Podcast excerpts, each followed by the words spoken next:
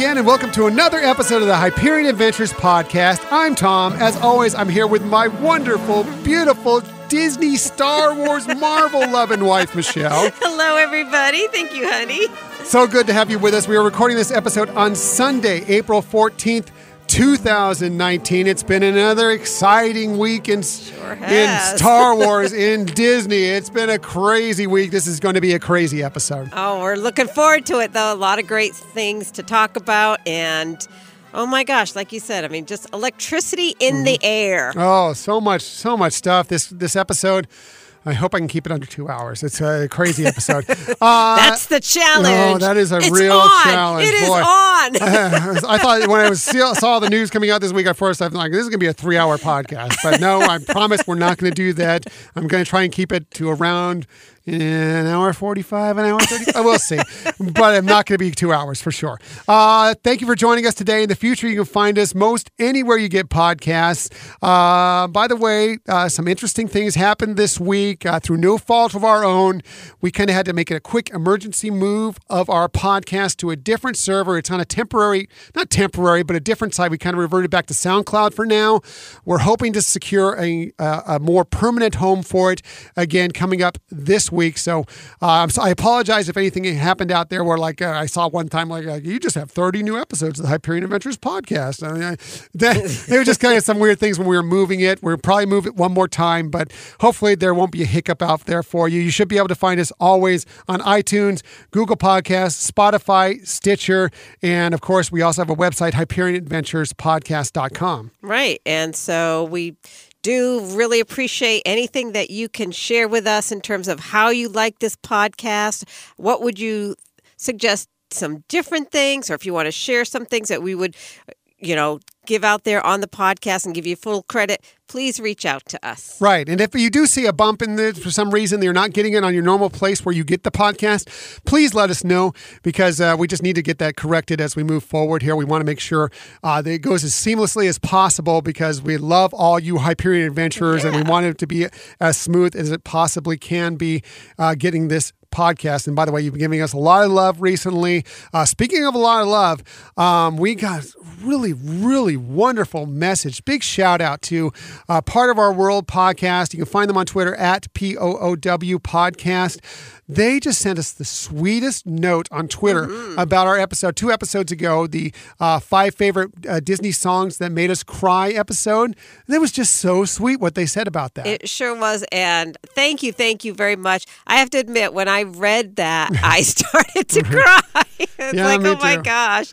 It was so amazing. We really appreciate that feedback. And we got some other uh, tweets. Disney DNA, they sent some really sweet regards to us. So thank you, everybody. Uh, We're glad that people responded to that show and that it did touch people as much as us. And so thank you for letting us know that. Right, and both those podcasts, as well as many others that we uh, we touch base with on Twitter and everything, you should listen to them. Our- Part of our world podcast, they're great. Disney DNA podcast, they're great. We just did a piece. Actually, we recorded it last week. It's going to be on the Disney Discussions podcast. Uh, that didn't deal with Star Wars. You'll want to check that out too. With so many more podcasts out there, uh, Disflix tidbits. There's so many the great ones that are kind of part of our uh, Disney podcast family. Um, of course, our, our good friend Rob LeBerry, and the, if you're more of a Star Wars fan or if you're a Disney and Star Wars fan, just like he is, Jedi Temple Archives podcast, check them all out too. Uh, they're all great shows. Yes. So. And we have a lot of fun on Twitter, and you can find us on Twitter at Hyperion Podcast, Facebook and Instagram at Hyperion Adventures Podcast, and you can always email us at Hyperion Adventures Podcast at gmail.com. Yeah. Yeah. So let's get to this week's show. And there was a ton of stuff that happened this week, and we have a lot of stuff for you today, including Disney reveals it Disney Plus. We found a lot of details about that. Uh, we get the title and trailer finally for the next Star Wars film. And we're going to review Disneynature's newest movies. But let's get to our main topic, which, if you remember from what we did last week, last week we talked about uh, going to Disneyland as a Walt Disney World fan. Well, uh, this time we're switching that around. We're going to Walt Disney World as a Disneyland fan. And we, we discussed this a little bit of what inspired us last week, but just to go over that again, uh, I grew up personally on the West Coast going to Disneyland. That was pretty much all I knew until much later in my life. Michelle, on the other hand, grew up going to Walt Disney World. She grew up in and around the East Coast and in Florida.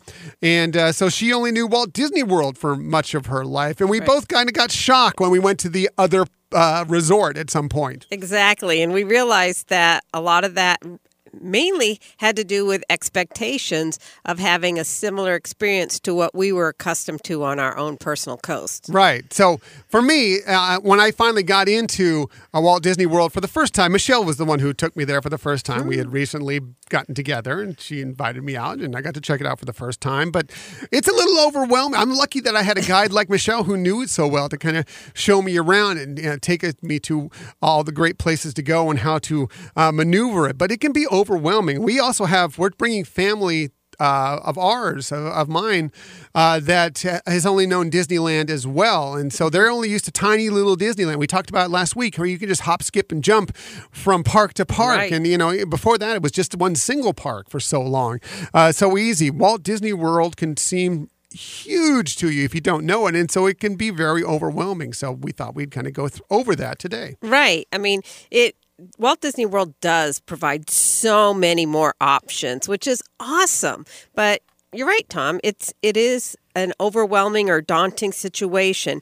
And as we were preparing for today's podcast, realizing we we need to do like even a separate episode just on how to prepare and mm-hmm. plan mm-hmm. for. But today, I think we really wanted to just demonstrate or highlight some of the differences for people so that if you do go into that park, from the other coast, uh, and in this case, going to Walt Disney World, then you know you kind of have a little bit of understanding of what some of those differences are, and kind of help and consider that when making your plans. Right. It's a completely different world. It is a Disney world. world. it is a Walt Disney world. It really is much different and it can feel it, it, really can bury you with how much there is to do and see and take in there. And if you don't do it correctly, if you don't plan correctly, uh, you could feel like you didn't get to all the stuff you wanted to do, uh, that, uh, you know, everything was too far away. Time I mean, you really can have trouble. so this is kind of for if you haven't, if you've lived on the West Coast and haven't ever been or anywhere in the, uh, the U.S. or wherever, you know, anywhere in the world, because we have, we're global. We get right. these downloads from all around the world, which is always amazing to me. Um, it can be a, a little bit interesting to kind of figure this all out. So we're here to kind of help you with that. And even if you've already been and felt overwhelmed the first time you went, uh, or the 15th time you went because you weren't planning out right. or whatever the case, whatever the situation was. We're here to help. So, um, and after this episode is over, if you want, uh, want to ask us any questions, we're happy to answer them for you. Right. And so, you know, talking about that as international or global, the, the things we're going to be talking about today would be applicable to people who have gone to like Disneyland Paris mm-hmm. and coming over to Walt Disney World as well. Right. And we, we, we which we have experience with. Right. We don't have an experience with any of the Asian parks, unfortunately, yet. Yeah. We do want to uh, do that. It is on our list of things to do here in the next several years. But uh, we do know Disneyland Paris, and we know the differences, obviously, between uh, those parks and Walt Disney World Resort as well. So let's get started. If you're so obviously, if you haven't done Walt Disney World much, you're probably traveling from at least a fair distance away. Most likely, you'll be flying in, maybe driving in, but most likely you'll be flying in. And so we're going to talk a little bit about that. And uh, Michelle's going to lead us off with talking about getting to uh, Walt Disney World Resort. All right. Thanks. So, uh, first off, in terms of airport, you might remember last week we talked about the variations of airports you could consider coming into uh, California. For Walt Disney World, the Orlando International Airport, or MCO mm-hmm. for McCoy, um, It's the real McCoy. The real McCoy. It's the real McCoy. Little trivia there from old time Orlando. Yeah. Um, but anyways, that's the you know the main airport to go to for Disney World. There are other airports that if you were going to go to other places in Florida that you could fly into and then drive to. But the main one, if you're just going into uh, Walt Disney World, you would go into Orlando International Airport. The really amazing thing that they added on several years ago is what's called Disney's Magical Express. And so if you are staying on property, then you can take a free transport from the airport to your resort hotel, which is an amazing thing. I mean, they even send you luggage tags so you don't have to go to the carousel to pick up your luggage. They handle all of that and bring that to your to your resort as well. So it really starts your vacation off smoothly, quickly, um, gets you into that right away. Now, some people might want to get a rental car, especially if you're planning to do other things in or around the Orlando area. So, uh, I mean, there are pros to that. You can get to wherever you want on your own schedule that way. Even, you know, if you're staying on property and you want to use your own transportation to get to some of the parks or to other uh, resorts for, for meals, etc., you have a lot more flexibility in that regards.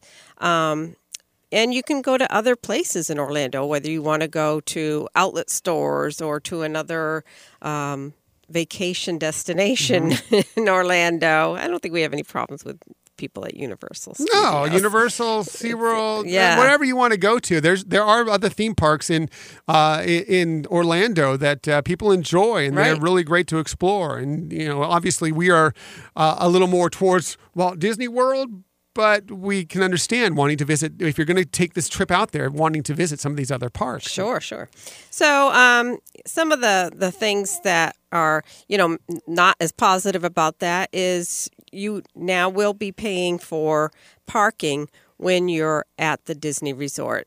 So they no longer have free parking there for, for people staying there, so you would have to pay to park. Um, so it's it's something that you'd have to consider when you're deciding your uh, your travel plans. Mm-hmm. So.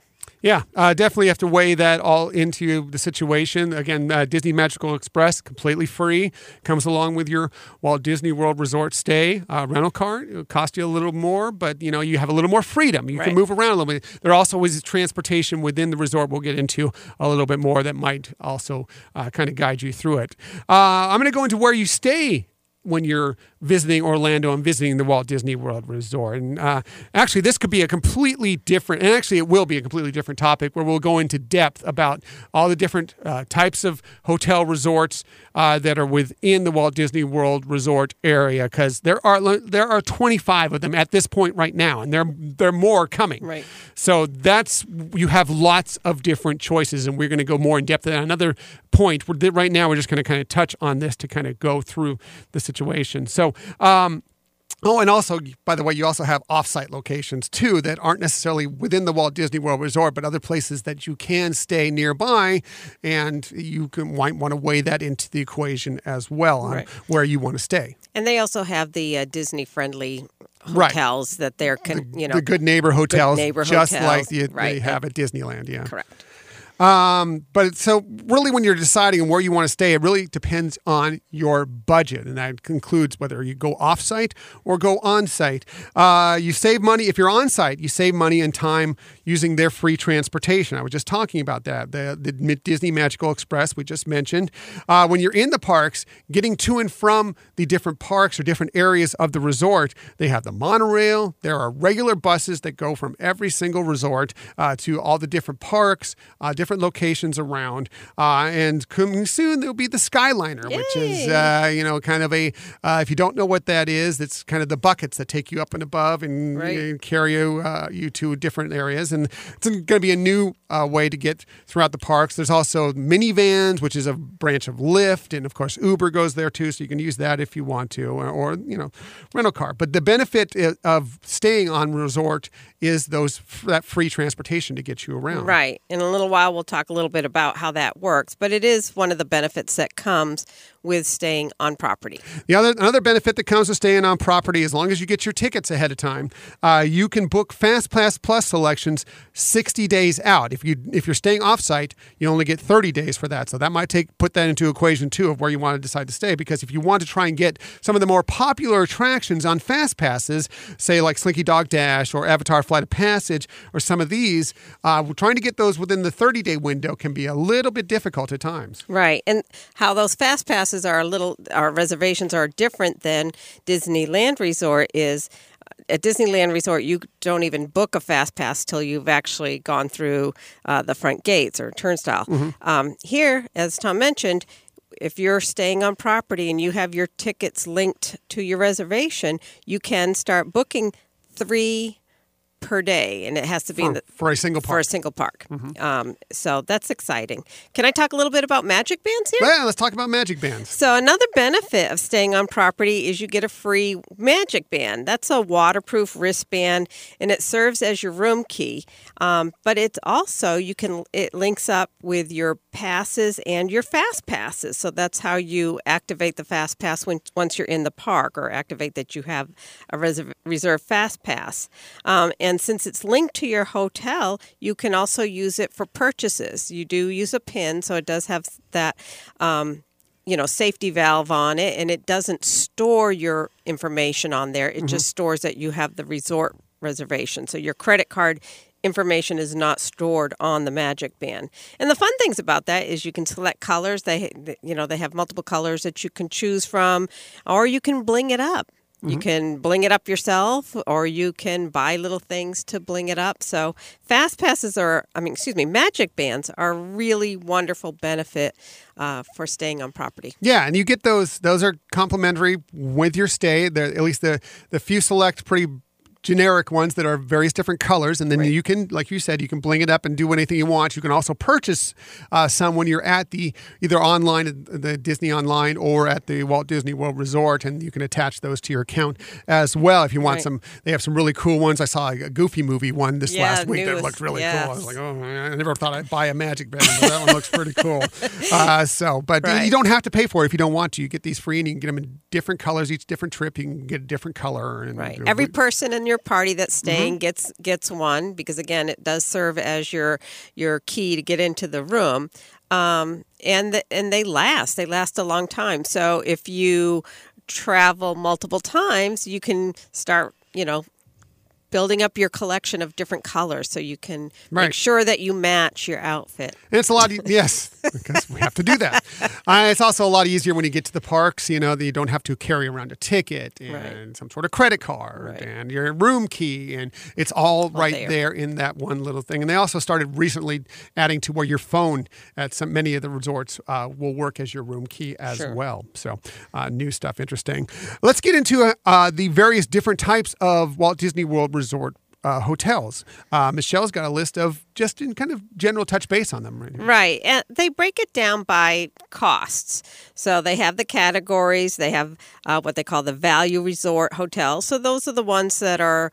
Um, the lesser priced cost ones and they have fewer amenities to them you know? So um, they they start around like $110 a night. And you know i mean all of their resorts will have you know if, if nothing else at least a food court things like that but in terms of having room service and things uh, it starts to get more minimal when you go on the value resorts um, then they have the moderate resort hotels so those are a little bit more convenient. You have a little bit maybe more space.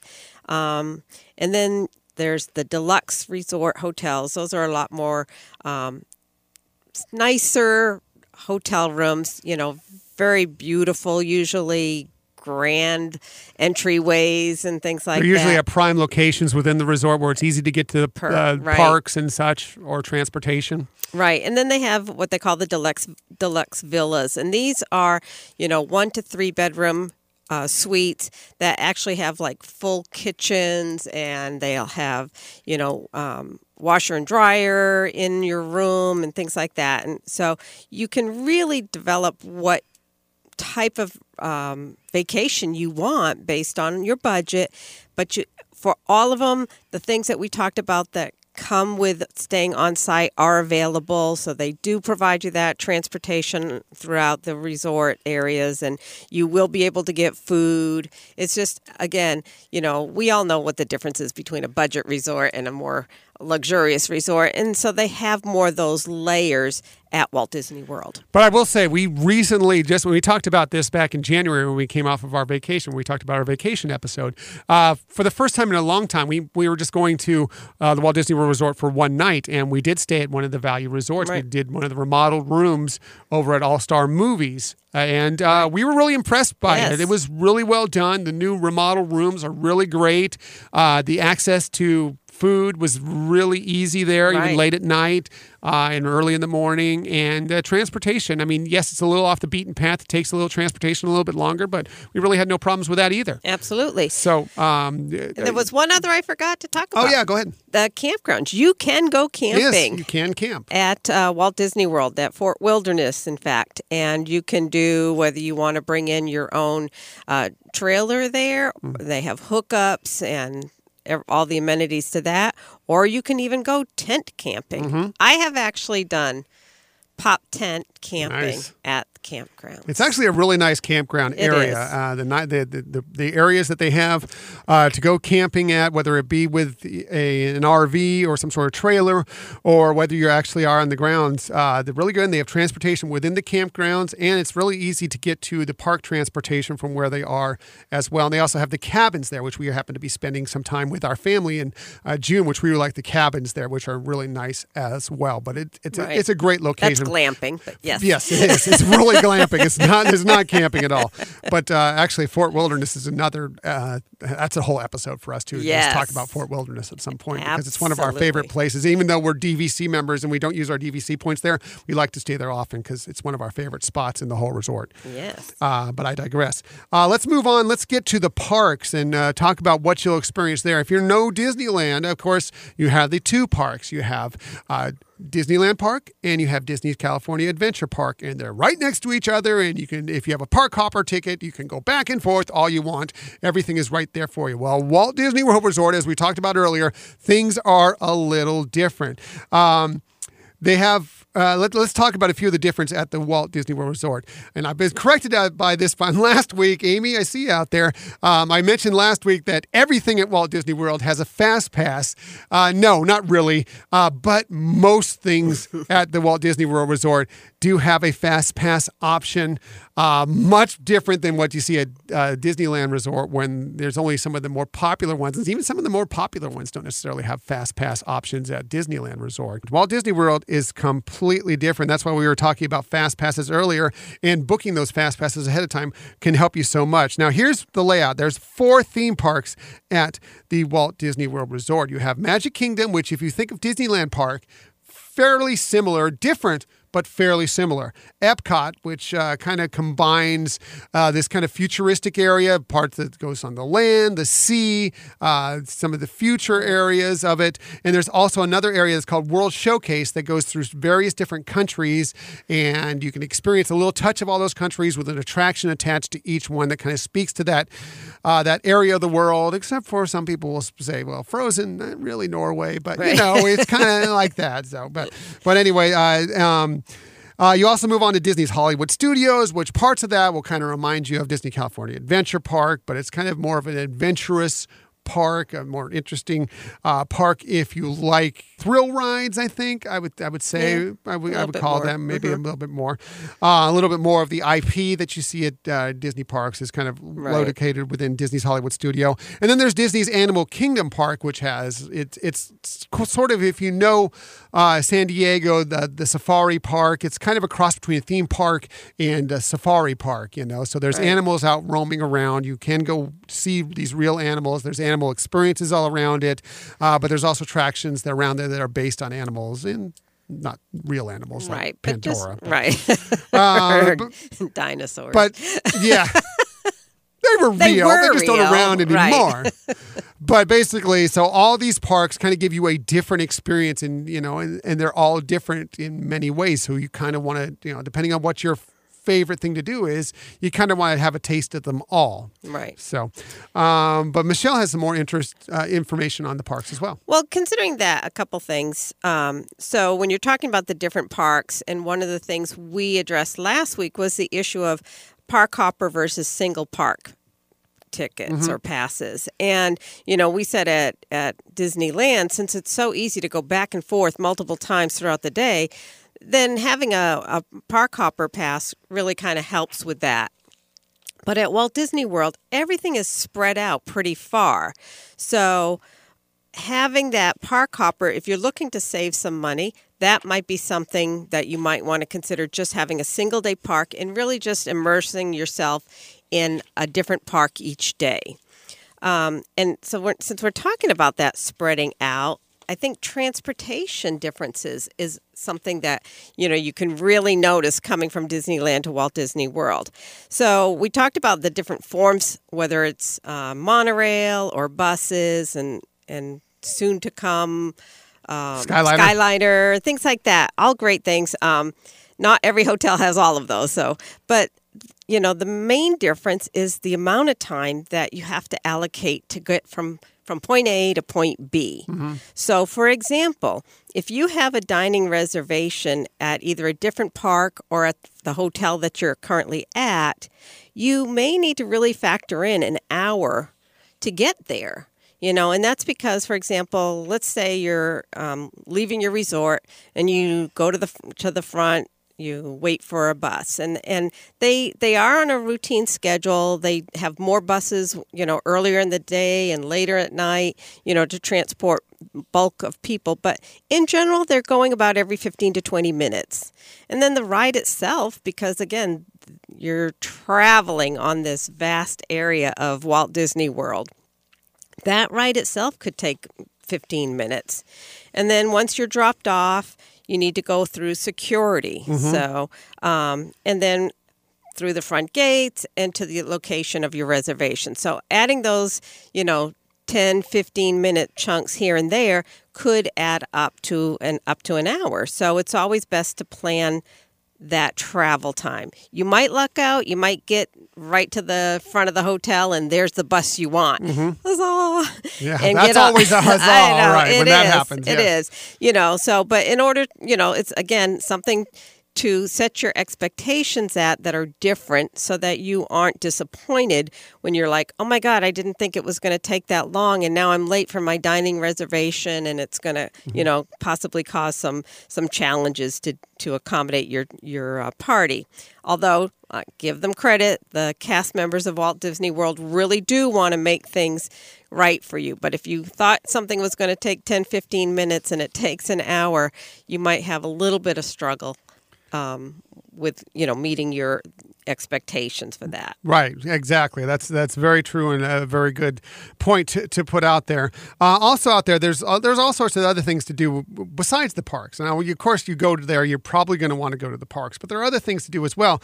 Um, they do have two water parks there, so you know you can get hot and humid and everything in uh, many of the months outside of maybe a couple months in uh, in Florida in Orlando. So, but they do have a couple water parks you could visit: Disney's Blizzard Beach and Disney's Typhoon Lagoon. There's also lots of other things. Even the resorts themselves are just fun to explore because they're all different, they're all unique, and they all have uh, all sorts of interesting theming. Michelle has a little talk about the uh, resorts that you can experience. Right, and that that plays into when you're planning your trip as well. Is what kind of things do you like? I mean, obviously we talked about budget being one of them, um, or you just may want to experience some of the activities at some of these other resorts because they do have you know different restaurants, etc., that you can participate in. So like you know, and and obviously their names kind of give it away as to what the theming is, but they do an amazing job, and we see that at Disneyland Resort hotels as well. They do a really great job at theming. Here, you just kind of get a little bit more eccentric, I guess, on some of mm-hmm. these themings that makes it so fun. Like there's Wilderness Lodge, which is you know themed on kind of like replicating Yosemite Park. And so I don't want to give away secrets there of that, but even if you're just able to go there and go into the, the lodge, the main entryway of that. Um, it's just spectacular to spend some time in there. Um, they also actually do tours, um, free tours several days of the week for that lodge that are, you know, because it is so impressive mm-hmm. how they did the theming and, and the respect that they had when doing the theming. And then they have the Polynesian Resort Hotel, which obviously it's as it sounds, it's all Polynesian themed. And they actually do have even a luau mm-hmm. um, most nights. Then there's Animal Kingdom Lodge. And with that lodge, you can have a room that overlooks um, an area where they bring animals throughout the day. And so you could be sitting on your balcony and start seeing giraffes and coming right by your resort. Yeah, so it's really cool. We've done that, and we're doing that in this next trip again. So yeah. that is uh, that is one of the coolest things for sure. Right, and boardwalk. Obviously, it's got a boardwalk area and, and fun arcade type games to play. And all these places, as I mentioned, have great restaurants and fun activities that you could participate even if you're not staying on property. Yeah, you can just go check out. You can take a bus and check out you know, one of the free transportation buses around the resort and go and just uh, resort hop and have a cool experience just checking them all right. out because they're all amazing and they're all different. Right. And again, with the transportation, the transportation is set up to take you from to and from a resort and a park. So if you want to go to a different resort, the way you would do that, one way that you would do that would be to take uh, transportation to one of the parks and then take a different transportation back to another resort hotel.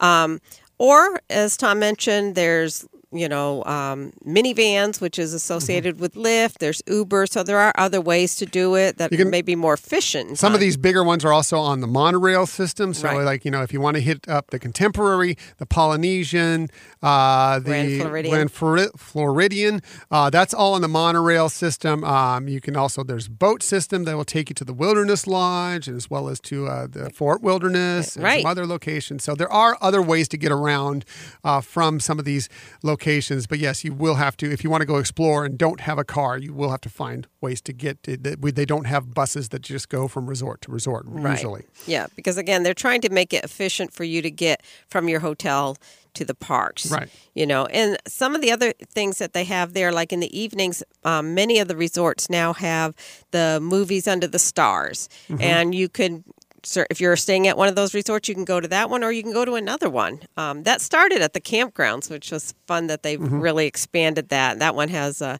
you know, they do the the s'mores, mm-hmm. you know, the campfire program, etc. Yeah. So a lot of fun. Yeah. So the you know just having an opportunity um, to explore some of the different resorts is also fun. And that's another way that you could spend a day without even going into the park. Without spending that extra money on a ticket. Right. Know, maybe a day to kind of decompress. You've done park, park, park. Maybe you want a day to, like, I don't want to walk for 40,000 steps in the park today. I mean, just kind of check out the resorts. You know? Right you know and then you know as you mentioned they have um, other types of experiences like they have four golf courses there, you know, and they have miniature golf as well with Fantasia Gardens. And so, you know, sometimes people think, oh, you know, the family doesn't want to go to Disney World because maybe not everybody is as enthusiastic as go, of going to a Disney park as other ones are, and just to keep in mind that there are so many other experiences yeah. That are available to you that could you know hit on different people's you know level of desire. There's great spas in a lot mm-hmm. of the mm-hmm. resorts exactly. as well. I was about to say that. Yeah, you don't have to. You could be there and not necessarily be a fan of the parks right. and not really want to go into the parks at all, and still have a wonderful vacation just in Walt Disney World and just in these luxury resorts that they have around. Right. And they also have um, Disney Springs, which, you know, was originally downtown Disney and it really expanded. Like you said, Disney Springs on steroids. You know, it, mm-hmm. it has a lot of great restaurants from some celebrity chefs um, like Morimoto, Art Smith, Jose Andres. So and and, and others too. And many well. many others. Many Actually, others. lots of great restaurants. There. Right. So a lot of great restaurants, great shopping, and throughout the year they have different uh, seasonal Disney events. So that's a, also another great area that you could go to. Um, and speaking of restaurants and, the such, another great difference in my opinion, between the two parks or planning for the two parks is that you actually get to do dining reservations 180 days in advance. Mm-hmm. And so that's really a nice convenience that you can, you know, if you've planned your trip in, in advance and booked things, like your resort hotel, then you know six months out, I can start reserving our dining reservations. And it's so easy to do either on the app or on their website. And it's really important for some of those very um, sought out places like um, Be Our Guest, Guest, or Cinderella's Castle. I mean, there's a lot of, not everyone has as much you know difficulty to get in there and a lot of it would depend on your party size we're traveling with seven, Seven. people Yes, and group. yes and so we know that uh, sometimes that makes it you know also a little bit more th- consideration for t- getting those reservations early on so that's another great benefit that is afforded to you. You don't have to be sta- staying on property to get that 180 day advance reservation. You can change them throughout, y- you know, even up until, you know, last minute. You can be making adjustments and changes. So they some of them do have cancellation minimum time frames. Usually for most hotels it's 24 hours. Some of the shows you know, or dinner parties. It's uh, it's maybe a couple days. So when you're making those reservations, be conscientious of that, so you don't have any extra charges. Exactly, but yeah, definitely. If the, the, there's some like be our guest uh, that uh, Cinderella's table, like you mentioned, Right. that you are going to want to jump on immediately when your six month window comes up Right. because those go away pretty quickly. So you want to jump on that. Um, I just want to touch also on tickets really quickly. Michelle mentioned a little bit about tickets earlier, uh, but I want to talk just a little bit about if you're going out there and what ticket is right for you. There's several different options out there. You can do, uh, they have some specials going on right now that I think are just about to wrap up, but it's a one day, uh, one park ticket where you go and you can only go in one time. So if you if you're going from uh, just the whole time you're there, you just go go go at one park, then that ticket might be for you. That's not a bad price. Uh, regularly, they have just the one park ticket, one day ticket, uh, which starts, i- i- it's the base number that's mostly you're going to find. And they do have variable prices by date now, just so you know that this is kind of changing uh, based on how busy they think the parks are going to be. So a, a week that they think is going to be busier might be a little higher price than a week that they think is going to be slower. So just keep, keep that in mind. But uh, for a, like, for what would be a typical one day, one park ticket right now. Uh, it starts at $109 for that. Now, if you decide you're going to go for more than one day, which if you're going all the way to Walt Disney World, you're probably going to go for more than one day. We would suggest going for at least a week, five days maybe. You can kind of get by in, but a week would really be beneficial. And you have more time, that's great. But uh, the difference, the prices change very much if you do this uh, by buying the package of days you go by. So if you were to buy instead, say a five day one one park ticket, so each of the five days you mm-hmm. can use one ticket for entry into one single park, and that would be that would drop your price down to eighty three dollars per day starting out. Uh, again, these mm-hmm. prices are variable, but that's your starting price. If you're going for a week and you go for seven days of one park tickets, that drops your price down to $61 per day. And again, to start. If you're going for 10 days, if you have the luckiness to be able to go and do a 10 days worth of tickets in parks there, uh, that drops your price all the way down to $47 per day. So uh, you can get a little bit benefit by buying many tickets. They want you to stay around. They want you to stay in the Right. resort. They want you coming to the parks as much as possible. They give you a benefit of that. Uh, other options out there, now those are for single parks. There's park hopper tickets, which uh, will allow you, like we were talking about, like say if you want to have a little bit of Magic Kingdom and a little bit of Epcot or whatever, or if you, even if you just want to have dinner in Epcot or, or whatever the case may be, if you want to do a visit a couple parks in a day, uh, that will jump it up a little bit more. Um, if you want to go to the water parks, uh, that also is a different option. Uh, that will you can either, you can buy single tickets just for the water parks any day you want separately, uh, but they also have passes uh, tickets that will allow you to go to the water parks. If you just say like ah, it's hot today, I don't want to go to the parks. Let's just go to the water park. That ticket will allow you to do that. Uh, there's also annual passes now. Those of you who know Disneyland Resort Annual passes are what drive Disneyland Resort. That's why the price of annual passes are very, very expensive because of the fact that so many people have them and they want you to, uh, they, they need to kind of curb that a little bit, especially with Galaxy's Edge opening up here in, gosh, what is it, like six weeks now? Oh my gosh, it's so close. Um, so they're trying to kind of curb the crowds down a little bit and the prices have gotten really, really high. Right. And, and like what you've said to me is that it's higher because at, in um, Disneyland Resort, they are expecting you to go many times Mm-hmm. throughout the year. And so they you know, it is to help offset the cost of running that park. So, Right. you know, unlike, you know, in the past maybe they thought you might just go in for a couple hours. Now people are really going and really enjoying a lot of the park. Yes, as we've talked about in the past, uh, Disneyland Resort has millions, millions of people within a two-hour drive of getting to this park. Uh, so annual passes is easy because, like, even just yesterday, we went out to Disneyland and we just did a quick day. We popped in in the morning. We just decided in the morning we're going to go. Uh, it was about an hour and a half drive up there.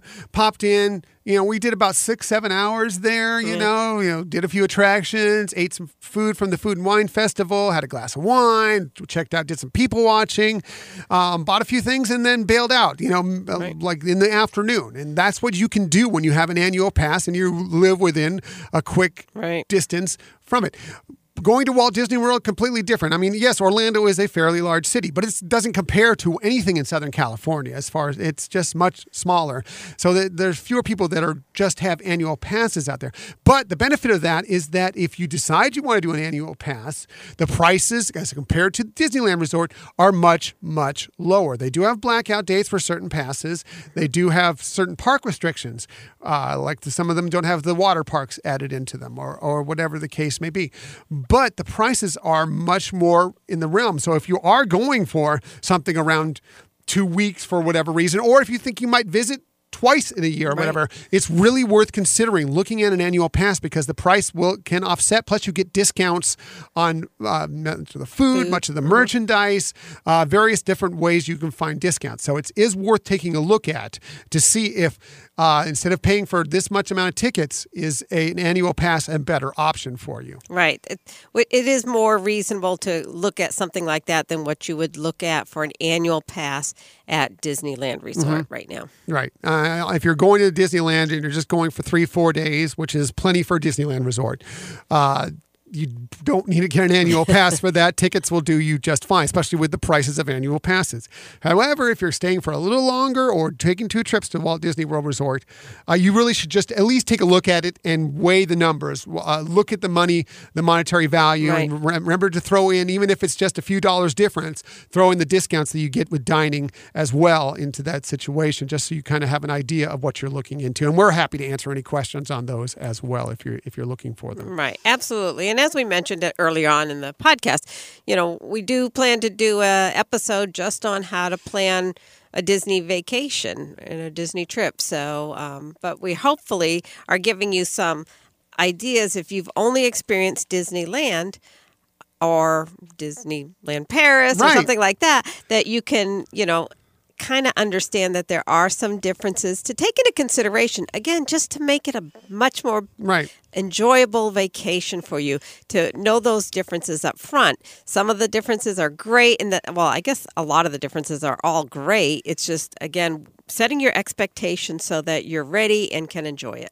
Yeah, absolutely. Um, it, it, and it- even if you've never been to a Disney park before, I think this is some information that you may need to kind of get you on. And again, we're just scratching the surface. I mean, really, there's so much to touch on at the Walt Disney World Resort. We'll get into much more of that on a different episode, but we just kind of wanted to give you kind of the just the, the feel out of uh, of what it's like to go, especially when you're a Disneyland fan, because it is so different and it can be uh, uh, overwhelming completely for you if you're not ready for it. Right. But there are so many wonderful things. Oh, it's great. You know, uh, and so, like you're saying, different. I mean, just going into Epcot and go, walking around World Showcase and really getting to try foods from other lands. You know, they hire um, they hire people who are actually from those countries, Mm-hmm. you know, so they can really share with you a lot of what their homeland is like. They're great in talking to, with them and getting some of their experiences from their countries, you know, the different types of food. Just it's a it's a great way to learn things. Mm-hmm. So Same with animal. that's you- just one example Animal of Kingdom, one park. Uh, Disney Animal Kingdom Park. If you're really into animals, and yeah, they they really do a really great job of showcasing the animals there that they have. Uh, you get to uh, learn about them there as well. It's great for young ones that love animals. There's lots of different experiences there to learn more about the animals and find out about their habitats and everything. And uh, all- it's it's a, it's a great park for in that regard. And then if you just want the full Disney magic, then Magic Kingdom, you know, it's is is is a great place. You know, just it's it's Disney. It just shouts Disney to you. And the studios has all the you know has the rock and roller coaster featuring Aerosmith. It has that. By the way, the Tower of Terror. If you were a Tower of Terror fan and you were sad that it went away from uh, Disneyland Resort, from Disney California Adventure Park, well, it still is the original Tower of Terror at Disney Hollywood Studios. Right. And uh, they're just all so much cool stuff to go. And uh, we really recommend at some point in your life, if you're a Disney fan, you and you know you just know Disneyland or whatever the case, make the pilgrimage, uh, go out to Walt Disney World Resort, and we're always happy to answer any questions if you are making that pilgrimage. Absolutely. And we'll have all sorts of ways, of course, like we had it at the front of the show, we'll have it at the back of the show, how you can contact us if you have any other questions. Now, we did something also different this week that we haven't done much of before. And well, yes, we've screened plenty of movies before. we've talked about them many times on this show. We we talked many many movies that we've reviewed, but we, you know, for whatever reason, the Disneynature films, um, they just never landed with us. We really have not gone too much, and it really was you know, why? Why didn't we? You know, we're we've talked about this a couple of times. You know, we we've heard they're really good, they're really enjoyable, and the people do a great job on them. We love Disney. Uh, yeah, um, we love animals and we love documentaries. We watch a lot of documentaries, and we so we both agree we should. And we just so happened to be able to go to a screening recently of Disneynature's newest film, and that is Penguins. Uh, we're so glad we finally got to go see one because this movie did not disappoint. Absolutely did not disappoint. It was really fun, you know, and like you said, I after being there, it's like, right, why didn't we do this? But this was a, a really fun, enjoyable movie, uh, and yet we learned a lot too. Yeah. Oh, you know, our our good friend um, Jenny at Disney DNA. I know she's big into edutainment, and This is an this edutainment is, film. This is it. Yeah. Definitely. Uh, yeah, it, it's it's great. This is obviously this is our review of uh, Disneynature Penguins, by the way, which comes out uh, this coming week uh, on Earth Day on the seventeenth, I believe, is when it's coming out. Um, so here's the setup of Disneynature's penguins. Okay, it, uh, the, this film uh, takes us to Antarctica, and we're going to follow the story of an Adelaide penguin uh, who is affectionately named Steve. of course, why wouldn't you Right? name him Steve? Uh, so anyway, we travel along with him as he kind of comes of age. He's a very young penguin. He comes of age. He, you know, forms a family, you know, but he's struggling against Antarctica. I mean, Antarctica, think about Antarctica, what you know of Antarctica. Even in the summer, it's pretty darn cold there. Right. He's also dealing with things like 150 mile an hour winds. And oh, yeah, there's like orca killer whales.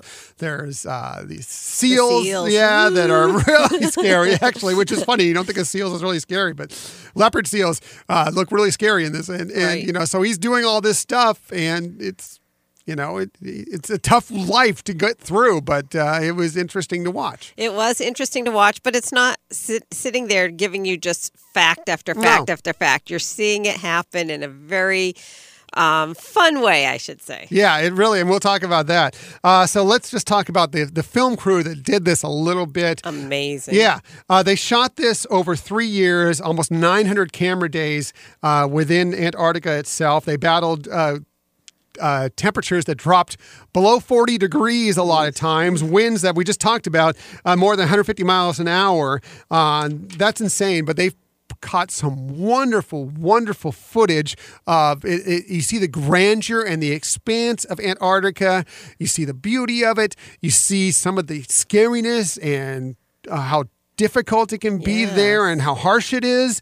Uh, but at the same time, you see all this bigness, this immenseness of Antarctica. You get these really intimate looks at the lives of these penguins and uh, some of the other creatures that are in Antarctica. They really did a wonderful job of capturing it. And, you know, when watching it, it's like, oh my gosh, how did they do all that? And so, what's really nice is at the end of the film, during the credits, you get to see some footage of actually how they did some of this. And then you even appreciate it more what they went through. Yeah, they almost have outtakes. You know, like you've seen the outtakes in the credits before. They have outtakes from the, in the, in the you, you want to stay through the credits because it's amazing to see what they did and how they filmed they- it and yes, some of the got- some of the funny outtakes. Right. And how they captured some of mm-hmm. the amazing footage. Yeah. Uh, so the narrator, this, this film was narrated by Ed Helms, who you may know from The Office, the Hangover movies. Uh, I was when we first heard the like Ed Helms, really, you know, we're know. like, uh, we're, we, you know, we saw March of the Penguins, and that's you know that's Morgan Freeman. I mean, you know, with that, Yes. I mean, he was he was God in a movie. You know, I mean, he's the voice of God. You know, um, so you know, it's a little interesting to hear. Uh, Ed Helms. I'm like, you know, I don't know, Ed Helms, you know, but oh, he was so good. He made this movie. He, He really did. made. I mean, the, obviously the cinematography was what really made this movie, but what really drew you into the the voiceless characters. I mean, obviously they have penguin voices and whatever. They do make noises, but you know, not you know what you can understand. So what drew you into Steve and the other penguins was Ed Helms portraying these penguins. Yes, he was um, he was impressive. I mean, I know um, whether it be script, and you pointed out it, it would make sense that some of this may have been ad libbed, but it's just kind of like if you any of us if you're watching a movie and you're you know maybe you have the the sound off and you make up the Yeah. dialogue of what's going on or description of what's going on it, and that's what he did with penguins and it was phenomenal It was He- perfect. it was he It was did so he did a great job. I was like, yes, he was the person for this. Yeah, I mean that, those were the perfect parts. Obviously, he did also describe at the same time he would do these little things, um, and I, I do think a lot of it was off the cuff that he was just watching the film and saying, "Oh, do, do, do, do, do, do," you know, kind of that kind of stuff. Um, but he would also still be able to break down the you know the, the the more tender moments, the more harrowing moments, descriptions of penguin life, Antarctic life, um, and did it really really successfully. Absolutely. And like I said, I mean, he just made it fun. Mm-hmm. It was I know I'm repeating myself and not really giving a lot of depth to it, but I also don't want to give things away. Right, right. Spoiler free. Right. Uh, let's talk about Steve the Penguin. Oh my God, I so love Steve the Penguin. Adorable. But um, mostly, mostly because of Ed Helms' narration of him. But he was so darn cute. uh, it's adorable. And you know, the thing about Steve the Penguin is that you know he goes through this. Uh, he struggles to find the right mate. He's building a home. He's raising a family. He's hoping the tools that he's provided his family lead them to a better place in their life so they can succeed out in the world. I was thinking about it. I'm like, oh my God, Steve is all of us. Yes. We all do that. We all, that's our lives. That's what we have to go through. Steve- Steve's a penguin, but he is us. It is funny seeing how the penguins interact with each other Mm-hmm. and things and of course you know with the narration giving it some personality and and things like that but wow i would not have guessed some of the things that penguins do let's just leave it at that yes. do with each other and, i'm not saying that in a bad way it's just no, kind of comical interesting. Interesting. Penguins are interesting, Yes. interesting creatures uh, for sure. So interesting. Uh, well, anyway, uh, bottom line with this film, it's beautifully shot. It's immense, glorious, breathtaking, and yet very intimate at the same time. It's funny. It's harrowing at times. Um, it's not that long a film. It's like an hour and 16 minutes, I think, is what it is. So uh, kids will love this film. There's stuff for adults in it. Uh, it's a great family movie. Like I said, you can take the kids and they don't, they, uh, you know, it won't be like one of those things where they have to sit through two hours of a film. Uh, you can go through it and just have a good time and get through it. I gave it uh, three and three quarters out of four stars. Uh, Michelle, I would you- agree with that. Yes, and you know, like you said, it is a, a film for any age. Um, we were viewing it with kids there of different ages, and everybody seemed to be able to really enjoy it. So, um, you know, that you can take that doubt out of your mind because Right. it really does hit a lot of different levels. One more note on this film. Uh, if you're going to go see this in the first week of its release, that's from the 17th of April to the 23rd of April, uh, Disneynature is going to donate 20 cents out of each ticket sold uh, for uh, to the Wildlife Conservation Network uh, through the Disney Conservation Fund.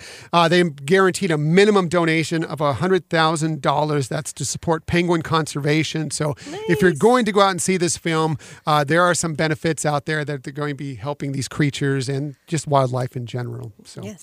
just another side note to make you happy about uh, going and seeing this film Celebrate Earth Day. and celebrate Earth Day and watch some fun little penguins run around. And, uh, story of Steve, who is all of us. Steve is great. Love right. Steve. Love Steve so much.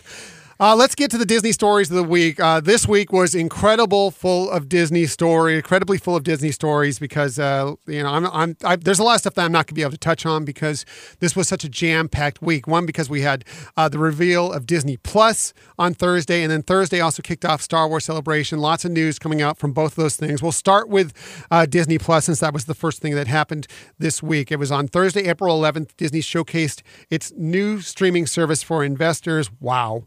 Holy cow. This meeting, I, I I was watching it and expecting it to be like an hour and a half or something. There was even an intermission. I joked with Rob LeBerry, our friend, and also host of the uh, Jedi Temple Archives podcast. Like, oh, yeah, sure, you can get an intermission in this, but we can't get an intermission in Avengers Endgame, whatever. Uh, but really, they needed one because this thing was so long and so in depth. But there was so much to this investor meeting. But um, really cool, interesting news that came out of it. Um, we already knew that this would include content from, of course, Disney, as well as Pixar, Star Wars, Marvel, and National Geographic, which is interesting. Um, we also knew it would contain the whole entire Disney film library. They had already announced that. We knew that was happening. Here's some other other details that we found out. Uh, we saw the interface for it, which looked beautiful. Yes. Uh, lo- everything was categorized. You know, there's a button for Pixar, there's a button for Disney, there's a button for Star Wars, Marvel, anything you're looking for. Uh, you can also search the whole thing. It's really looks really functional, uh, really easy to use, and really easy to find what you're searching for. Right. I mean, if you've ever used Disney Now app, you know, it, I think it took a lot of the great features of that and put it into this format as well. hmm It looked really nice. Uh, I was really impressed with the look of it all, and I can't wait to check it out. Uh, so they told us that there are going to be more than 25 original series and 10 original films, documentaries, and specials uh, that are going to be coming out brand new just for this service. Here's what we found out from some of the things that are that have been confirmed. A lot of these have been rumors up to this point, but they were confirmed at uh, this meeting. For Marvel, The Falcon and the Winter Soldier is coming out, which is going to have their stars. Yes, Anthony Ma- Mackie is the Falcon and Sebastian Stan as the Winter Soldier. A show called WandaVision, uh, which is kind of an interesting name for it. but that includes, uh, of course, Scarlet Witch, uh, Wanda, and uh, Vision, and that's played by Elizabeth Olsen and Paul Bettany, uh, the original stars of the series. They'll be recurring, uh, re- returning to their roles for this. Uh, we also learned that there's going to be a, an animated uh, Marvel film called What If. And what that is, is going to be, not film, it's series, excuse me, uh, that's going to be uh, taking kind of things you know in the Marvel universe and kind of flipping them a little bit. So, like, for example, the, the example they gave, which I loved because we've discussed it a little bit on this show a couple times, uh, what if uh, Agent Peggy Carter became Captain America? Sure. You know, and that's happened in the comics, so it's going to be interesting to see. And that that's just kind of an idea of what they these things might look like. So I thought that was kind of fascinating. It, it was, and it you know gives a lot more opportunity to, you know, like you saying, either tag on to what some of the original uh, comics were, or just make some dramatic changes and thinking about what if, you know, which we saw Disney do that already with their Once Upon a Time series, where they mm-hmm. really made changes to um, the backstory of some of these characters that we all know and love. So yeah. they they're very creative for very sure. creative and very cool, and that's exciting stuff. Uh, Walt Disney Animation Studios, they've told us that they're going to be doing a uh, kind of a making of Frozen 2. It's going to be called Into the Unknown, which they also told us, by the way, that Into the Unknown, Jennifer Lee said this, may happen to be a song title from Frozen 2, which to me says, yes, that is a song title from Frozen 2, Into the Unknown, which is interesting. A little, another tidbit there uh, thrown at our way. Uh, Pixar is going to have a couple specials, including the one they're going to have a docuseries uh, looking back at many of their uh, animation specialists, they're artists, uh, but also they're they're going to have a special show uh, that's called Forky asks a question, which is you know Forky is the new character coming into Toy Story four, uh, and that's got to be interesting. That's got to be fun. Yeah, looking forward to yeah, that. He's, he's trying to, I guess, kind of figure out what life is, you know, since he's just been made. Really, like he's basically born yesterday. So, uh, interesting. Uh, Star Wars fans, um, of course, we already knew that they, you know, that the Clone Wars saved. Clone Wars is coming back. They were doing the Mandalorian, which we'll get to in just a second here. Uh, they're going to be doing the Cassian Andor series, which doesn't have a title yet, but it is exciting. Uh, oh, we did. Well, we did find out that K2SO was going to be in that. For they confirmed that, so that was exciting. Awesome. That happened actually before Star Wars Celebration. That happened at the uh, Disney Plus uh, showcase event for investors. Um, but we also found out, and this was something we talked about uh, several, actually months ago, um, that when they're doing this Disney Plus service, they didn't have the rights to. They had the rights still to all the Star Wars films that Disney has created since the Disney bought Lucasfilm. However, uh, before they decided to do the streaming service, they had given the rights to uh, Turner Broadcasting, so that's TBS, TNT, and so forth, uh, that to have these films to show them on television because they didn't think they were going to need them. They weren't planning the streaming service, you know. So it was in question on whether they all these films were going to be on Disney Plus at its launch. Well, we found out.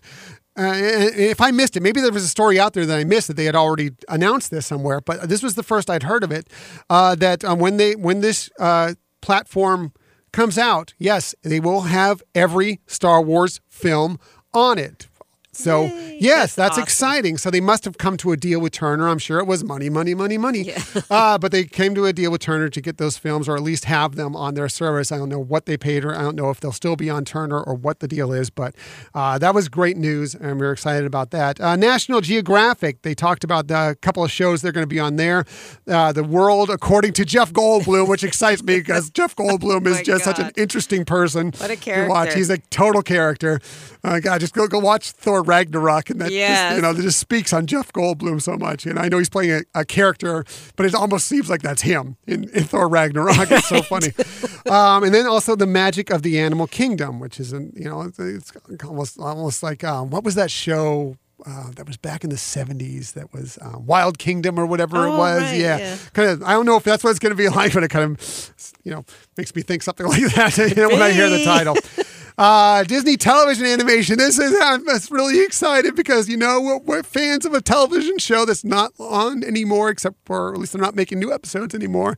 But we found out at this that they're going to be making a brand new untitled Phineas and Ferb movie. Oh, more, yeah. more Phineas and Ferb is a good thing. We love Phineas and Ferb, so that's exciting. Yes, if you haven't watched Phineas and Ferb, So you are missing out. And I know from experience that somebody told me that years ago when they were still making the, the series, and I was like, "Oh, they look so weird. I just have no It looks like a kid's show. Why would I right? look-? Oh my gosh, you will love it. Yeah, we were just talking about Disneynature uh, penguins being for all ages. I think Phineas and Ferb hits all ages in many ways. There's humor for kids, there's humor for adults. There's music in it that's really great musical numbers. If you like musicals, You learn Uh, things. You learn things. It's really kind of cool show. So if you haven't checked it out, do check it out.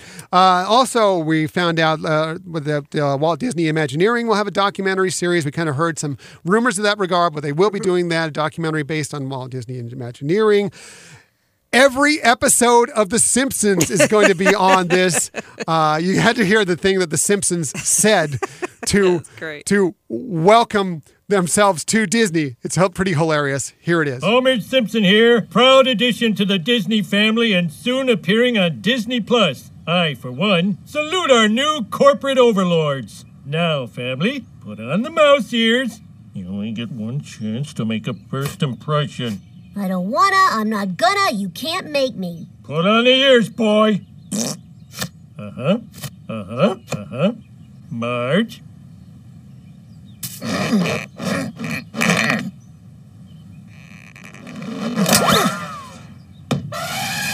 What's up? This is a great honor. Take it, Maggie.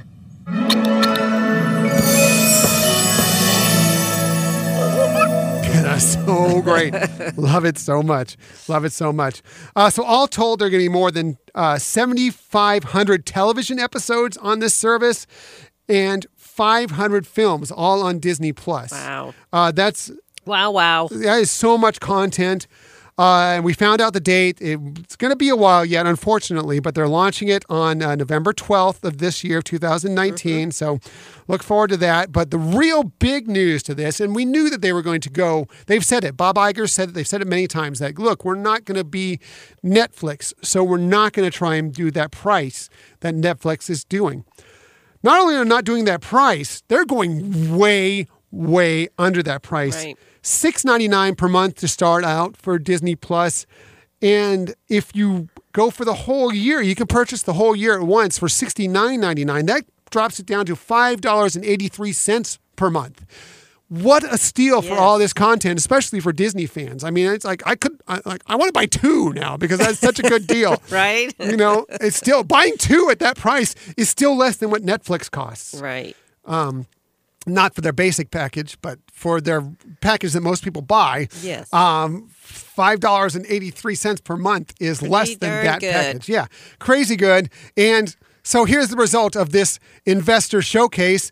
Uh, the day after, on the Friday after this showcase, on the 12th, Disney stock surged by 11.5% Ooh, up yeah. and Netflix dipped by four and a half percent. Uh, That was a crazy swap after what they saw from this. That was how good this showcase was Right. And investors. actually, Netflix is raising their rates. Yeah, too, that, right that- they just announced that right before that. I mean, it almost makes me wonder if Disney was like, "Oh, you're going to raise your rates?"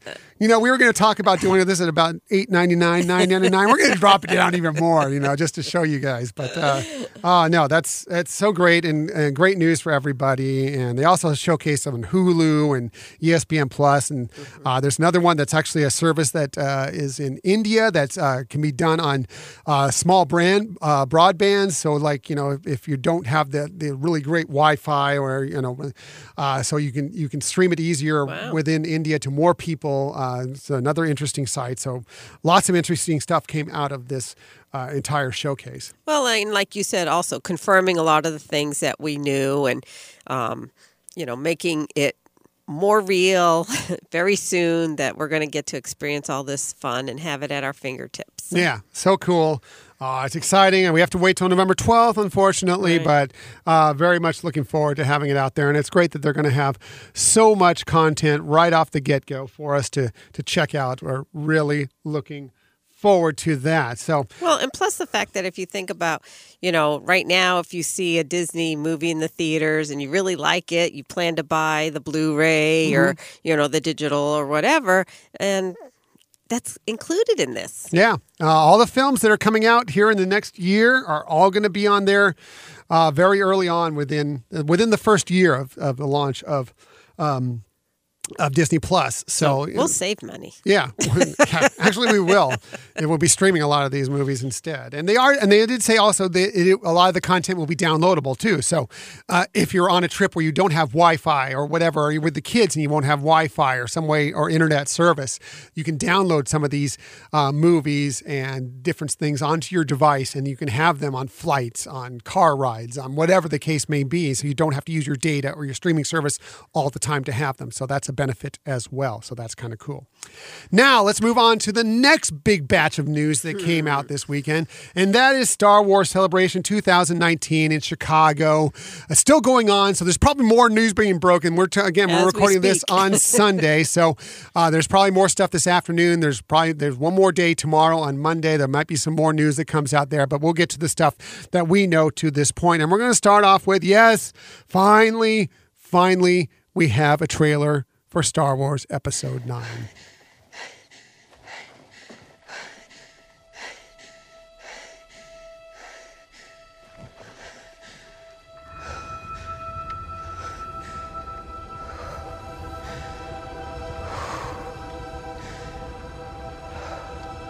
We've passed on all we know. A thousand generations live in you now.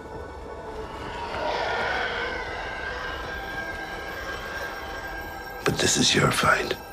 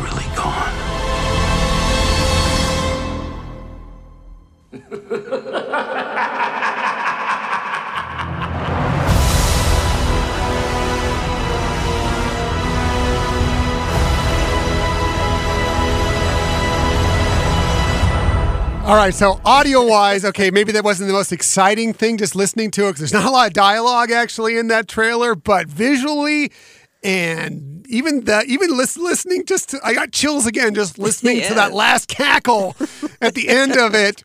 Um, and that's just listening to it. That's not even watching it. Oh, it was so exciting. It was exciting. It makes you think, like, oh, my gosh, so much to do. speculate.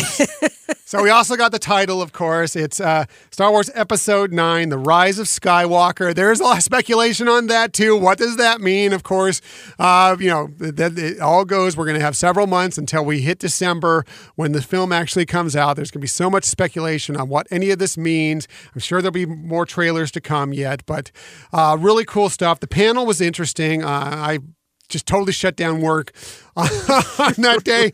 I just sat back and watched the panel. It had uh, all the main people, uh, J.J. Abrams, uh, Kathleen Kennedy. Uh, they had uh, all the different actors there. Billy Dee Williams, who was, uh, I didn't know what Billy Dee was on that day, but uh, he was having a good time. Let's just say that. Uh, but it was fun. All the actors were there. It was a great time. Oh, by the way, uh, thank you, Star Wars fans. Good job. The uh, the applause, the ovation you gave Kelly Marie Tran. yes. Yay, Star Wars fans. Thank you very much for that because, you know, if, if you don't know, she's had a hard time on social media. Some trolls were attacking her out there for, and whether you liked her character as Rose or whether you didn't, she doesn't deserve that kind of abuse. And it was great to see Star Wars fans uh, cheer her on and give her such support. Right. And you could tell it really touched her, Mm-hmm. you know, that it really meant a lot. Um, you know, we've talked about that in the past that Star Wars fans are really great, you know, and there are a few squeaky wheels that kind of give it a bad rap, but um, this it was wonderful to see the entire audience. Like you said, she was the only one. I'm getting emotional. But I'm staying, spending way too much time with you, honey. I know, you're, it's catching. It It's catching. Um, but no, just you know, no one else By the way, when that, when that first happened, I didn't. I, I immediately started bawling. I was so happy for her. but yeah, so I mean, it was, you know, great to see that they they made the effort. They took the time to really show their appreciation for her as a person. That Mm-hmm. you know, and like I said, she was the only one that got a standing ovation. So they Mm-hmm. really wanted to show the love. Yeah, uh, really great. Uh, I really appreciate. It was a great panel. You can find it, by the way. It's still out there. If you if you go look up the Star Wars show on YouTube or whatever, they have the whole panel. If you haven't seen it yet, uh, check it out. Uh, really cool. Uh, the trailer, uh, so much to unpack there. Uh, so many things, and uh, I think that uh, Je- uh, our good friend Rob LeBerry, who is actually, if you if you go and uh, subscribe to the Jedi Temple Archives podcast, uh, he's been uh, going over the daily news uh, from Star Wars Celebration, so you can check it out there. Uh, I think on Monday night he was telling me he's going to do a uh, complete recap and kind of going over nitpicking the, the trailer, going over, looking in depth into the trailer. So that might be a lot of fun to listen to if you're into this trailer at all. I know a lot. It had a great response. People were cheering. People were crying. Uh, it was really exciting. And boy. Um, Palpatine there, or the, at least the voice of Palpatine. Wow! And then um, I'm gonna I'm gonna give it a little spoiler here for if you didn't see the panel. Um, one interesting thing that happened when they they rolled the the trailer and everybody got to see it, and then the trailer stops, and out there walks Ian McDiarmid. And if you don't know who Ian McDiarmid is, he was Emperor Palpatine, Darth Sidious. He was Palpatine. He was the Emperor. He comes out, and you can just tell he was. And that was the other standing ovation was for him when he true. comes out because people were so excited. And then he just, after a quick like laugh, uh, he just drops this on everybody. Roll it again. So good. Talk about chills again. And they rolled the trailer again. It was so good. I mean, you can check it out for yourself if you actually just go uh, to uh, and find the panel. And you know, if you're like me, you just couldn't stay away from it. And you probably watched the panel a couple times. But it was so good. I just played that piece like I was sitting at home or at work, and I just played that sound piece over and over and over again because it was so cool. Uh, anyway, uh, really fun stuff. Really great. And um, what what a wonderful way to really kick off. I mean, I know Star Wars Celebration started on Thursday, but that really kicked off Star Wars Celebration on Friday It morning. sure did, you know. Uh, and we got some confirmations of some things too, like that it is kind of uh, wrapping up the Mm-hmm. the Skywalker saga. Yeah, uh, and that, that that it- what JJ said is that this film is going to finally get um, the main characters all back together. You know, because they were kind of separated in many different parts of the Last Jedi, kind of similar to what they were in Empire Strikes Back, when the, you know a lot of the characters were, in, you know, Luke's here with uh, with. R2, uh, Leia and Han are over here, Right. you know, and they're dealing with this stuff over at Bespin and everything. It's kind of similar in some ways with what they were doing in The Last Jedi. Uh, it's they- they're going to be back all together and they're going to go on one giant adventure together. So that's interesting to see. Also, you know, he mentioned, uh, and we already knew that uh, that uh, Carrie Fisher was going to reprise her role as Leia, even though she's passed away long before this film started shooting. Uh, but that he wrote around, he was able to find footage that was not used within The Force Awakens, uh, probably some from The Last Jedi too, I would imagine. Um, that he was able to write the story around it, and so she was. It, he, it, was really a cool thing to say. Is like you know, even though she wasn't there, it was like she was there every time we were editing the films and everything. It was like she was there, and uh, that was really Right. kind of cool to hear. It was also fun to hear that um, they are going to give some backstory to answer questions that people have been thinking about through the last couple of episodes. That's exciting. It's exciting. It's all exciting. I mean, this is exciting stuff. So, uh, a little less exciting, unfortunately. I thought it would be more exciting, but it really wasn't as exciting as I expected it to be. Was the Star Wars Galaxy's Edge panel, which happened yesterday on Saturday. Uh, it didn't really get as much new stuff. I guess if you didn't haven't been like totally. Scouring the internet and soaking up every little thing about Galaxy's Edge. Maybe it was new to you, uh, but we didn't get a lot of new stuff out of that panel, really. I mean, there's a few things. Um, well, well, you know, one was that there's going to be some Star Wars specific Coca Cola products Yes. with interesting packaging, and they're going to be uh, they, they they're going to be written in Aurebesh on there, which is Star Wars language. If you don't know, uh, that was kind of interesting, but you know, uh, whatever. It's marketing. Uh, didn't get that much. uh, what was cool to see was the Play Disney app functions that were displayed there. We're not going to get into that now because Michelle's going to get into that a little bit later on. So, uh, but you want to listen to that for sure, uh, we got to hear some of the uh, Oga's Cantina music from DJ Rex. know, you know, was it was kind of it was really fun stuff. We got to hear and one. I, I love that uh, one was compared to Hamilton. It's the you know Yes. droid's version of Hamilton was what I compared it to. Which you know, anytime you mention Hamilton, I'm thrilled. Uh, and then we got to hear a little bit of John Williams' Galaxy's Edge score played there as well, and that was kind of cool. That was a cool experience. Uh, so was that was about the most exciting stuff out. We thought we did see some new pictures. Oh, one other thing that came out of it is that we found out that when you uh, get exit Millennium Falcon Smuggler's Run. Uh, when you exit through the corridor, Right. depending on how you do on the attraction. Now we already knew that it was going to how you did on the attraction. Did you bang up the ship? Did you, you know, do the mission successfully? What happened was going to uh, affect you as you're through the park. You know, people will respond to you in different ways, somewhat, if you wanted that to be the case as you walk through the park. But now we found out that it's going to affect you right as you walk into the corridor. like if you banged up the ship and everything, the corridor is going to be like sparks flying and it's going to be all banged know, up. isn't that awesome? Or if you did, you know, just a great job, it's going to be immaculate, untouched, and everything. I don't know how they're going to do that, but that's amazing. It is. It, that's exciting. Yeah. I mean, the technology that they're using in this park is just phenomenal. And, you know, speaking of the DJ, yeah, DJ Rex. DJ Rex, uh, one of the things we noticed yesterday when we were at Disneyland and we went on Star Tours is that DJ Rex is no longer at Star Tours because he's got a new gig that he's working on. Right. So if you know the queue at Star Tours, uh, if you go and look, there's a there's a bend you make, and then right there on your right will be Rex, and we, he was Captain Rex, of course, before in the original version of Star Tours, uh, and he's been pretty much there, just dormant. But every once in a while, he'll like, you know, and make a little noise and you know, and say some words or whatever. But didn't do much. But we noticed as we were going around the, and I don't know how long this has been the case. It may have been for a while. We just never noticed it before. But we noticed uh, just this last trip through Star Tours that that Rex is gone. He is now home in Oga's Cantina getting you know getting ready to spin the tracks Right? for all the soon to be people are out there. Six weeks. What is it? Six weeks? I can't believe it's so close. I So exciting. Um, that is, uh, that's just so cool. So yeah. Uh, interesting stuff. So that was the Galaxy's Edge panel that happened on Saturday. Just this morning, before we got here, we got to check out the panel for the Mandalorian. Oh my God, I know. is so know. cool looking.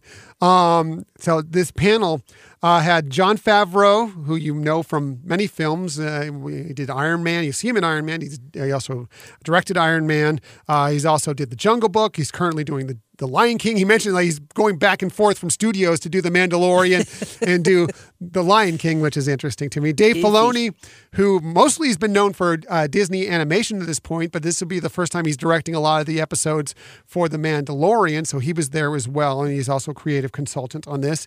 And then uh, three of the stars: Pedro Pascal, who is going to play the Mandalorian, uh, Gina Carano, and Carl Weathers. If you don't know that name rings a bell with you, uh, think of Apollo Creed, the original Apollo Creed. That's Carl Weathers, and he's been in other roles too, of course. But uh, that's probably where you know him the best. He even he even did a little Apollo Creed thing when he came out on stage. I want you. I want you. You. You. It was pretty funny.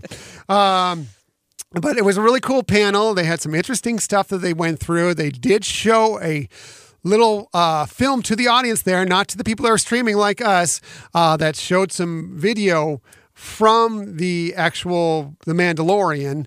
Um, we happened to be able to find a little leaked cover. Not, I don't think we got the whole thing, but we got about 40 seconds of it.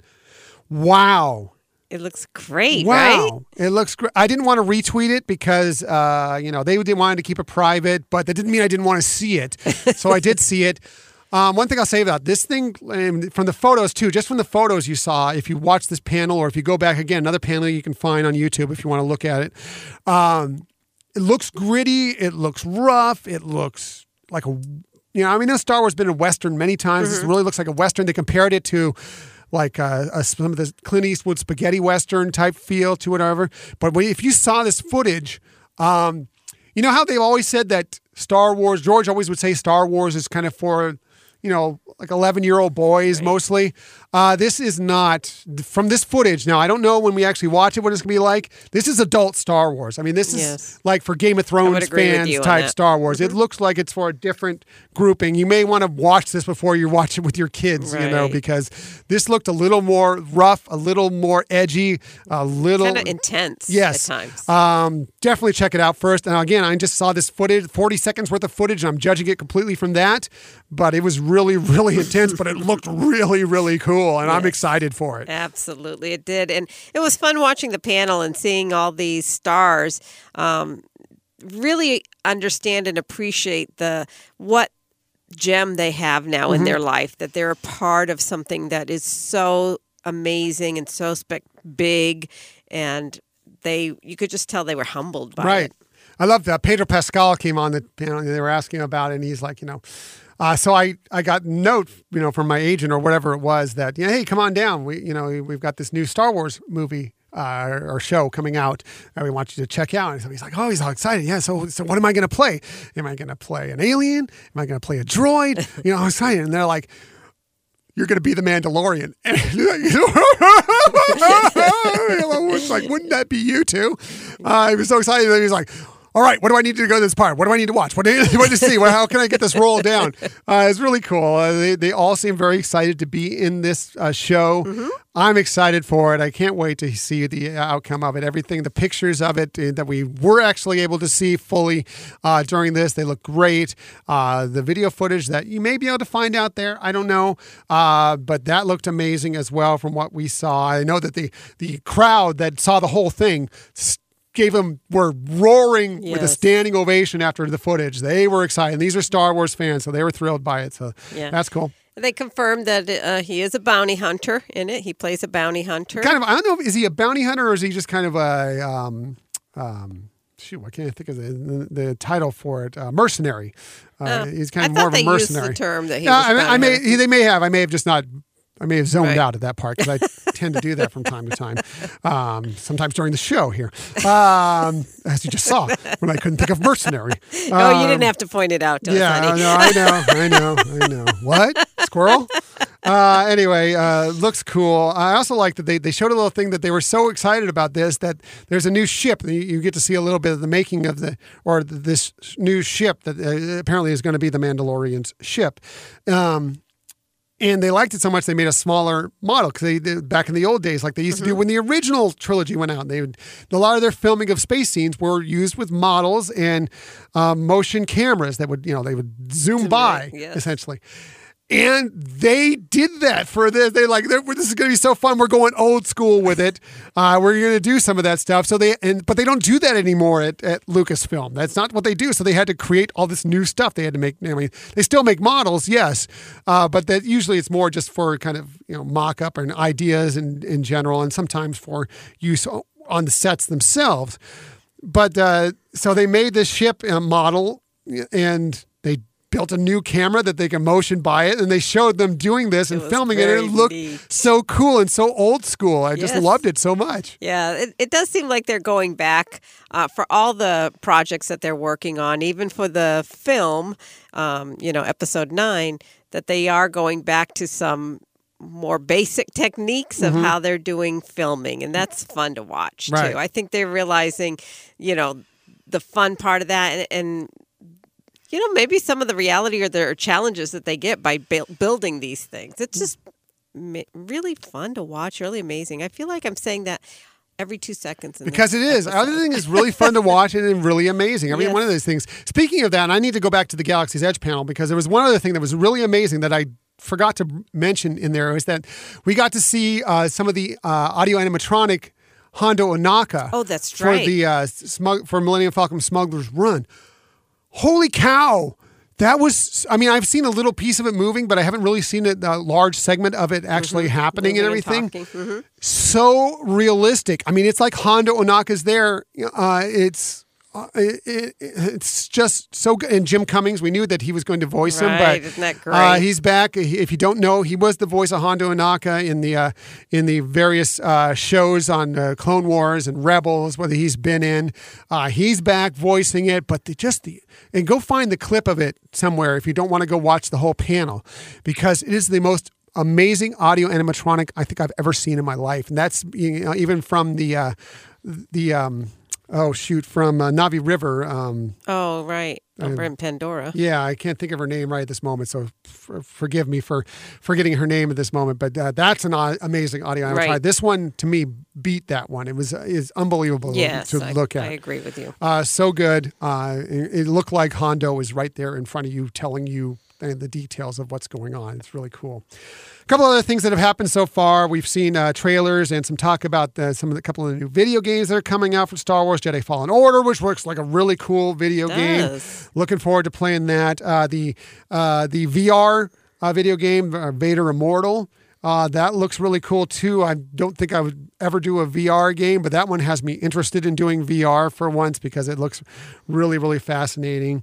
Uh, one other thing that wasn't really part of a panel, but they they have a uh, Star Wars show uh, live set there with it's kind of stage, and they bring out various celebrities and different people involved that write some of the books and people that are there. Some of the, the uh, main people that are there for Star Wars Celebration. Well, uh, yesterday on Saturday, they brought Ahmed Best on to the stage. And if you don't know who Ahmed Best is, Ahmed Best played Jar Jar Binks through all the uh, Star Wars prequels, okay? And again, I'm going to give a, a real good shout out to Star Wars fans out there because Ahmed Best was, because of, you know, whatever you think of Jar Jar Binks, um, people criticized him so much and gave him such a hard time that he contemplated suicide at one point. Right. Um, to be feel so welcome to come back and willing to, to come back after all that vile that was spit his way for so long, and then the Star Wars fans out there gave him just such a great meeting and round of applause, and um, it was just heartwarming to to see people approach him in that way. Sure. You know, and it was also interesting the story that he shared that George Lucas kind of early on tried to, you know, give him that forethought that, hey, kids that are seeing it now, they know Jar Jar Binks, they Binks, they like him, and as time goes on, that negativity from people who were you know, more old school. A little more c- cynicism from the Right. older, yeah, from the people who like the original trilogy or right whatever. will will will subside and so you know he even though he knew that it, it's still something that he experienced that was such a challenging and difficult time of his life and you're right the fans there really really took the time and energy to show that they really loved him and Yeah. that was great to see Yeah, uh, it was uh, again Star Wars fans. Good job. Yay. Good job. Um, proud of you. You guys are wonderful. You look like you're having a fantastic time out there at Star Wars Celebration. Tatooine and Sons. I've seen all your pictures from out there. Another one of our favorite podcasts. They're out there. Uh, they're having a great time. I'm so jealous of all of you. um, we're going to try and do it when they, whenever the next one is. I think it's going to be 2021. I'm hoping it's going to be in Orlando or Anaheim, so it's a little bit more easy for us to get to than Chicago, but uh, you guys are having a blast. It looks like everybody's having fun and total jealousy here. Uh, but uh, we love seeing all the footage that you guys are providing for us. Absolutely Absolutely. So that's it for our Disney stories of the week. Uh, there's plenty of others out there, but I just can't get to it all because we're already at about an hour and a half for this show. And I knew if I get to other Disney stories as well, I'm going to be pushing two hours, and I just don't want to do that. So, uh, plenty of other stuff we could have talked about, but we're not going to do it this week. Uh, we may get to it in the future. But let's get wrap up the show with, as we always do, with our vacation tips. We always have some sort of tip that helps you on your next vacation, whether it be going to the parks, whether it be Disney Cruise Line, uh, Run Disney. Uh, if you want to see films, whatever, some of the movies, we try and give you some sort of tip to leave your week and get you better prepared for uh, some of these uh, fun stuff that you have ahead of you. And we always start with Michelle because, her, one, she's beautiful, fantastic, wonderful, and she just has great, great tips. I mean, really, why you don't want to wait around for my tip, but you want to definitely listen to Michelle's tip because her tip is always the best. So let's just get right to it. Here is Michelle's tip of the week. Oh, you're too sweet. Uh, so, my tip is actually an easy one for you folks. If you haven't done so yet, download the Play Disney Parks app.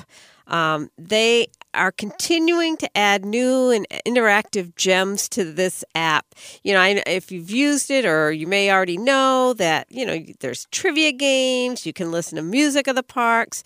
Um, just even a couple months ago for Disneyland Resort, they added a little new prize with Esmeralda, the fortune teller at the Penny Arcade shop.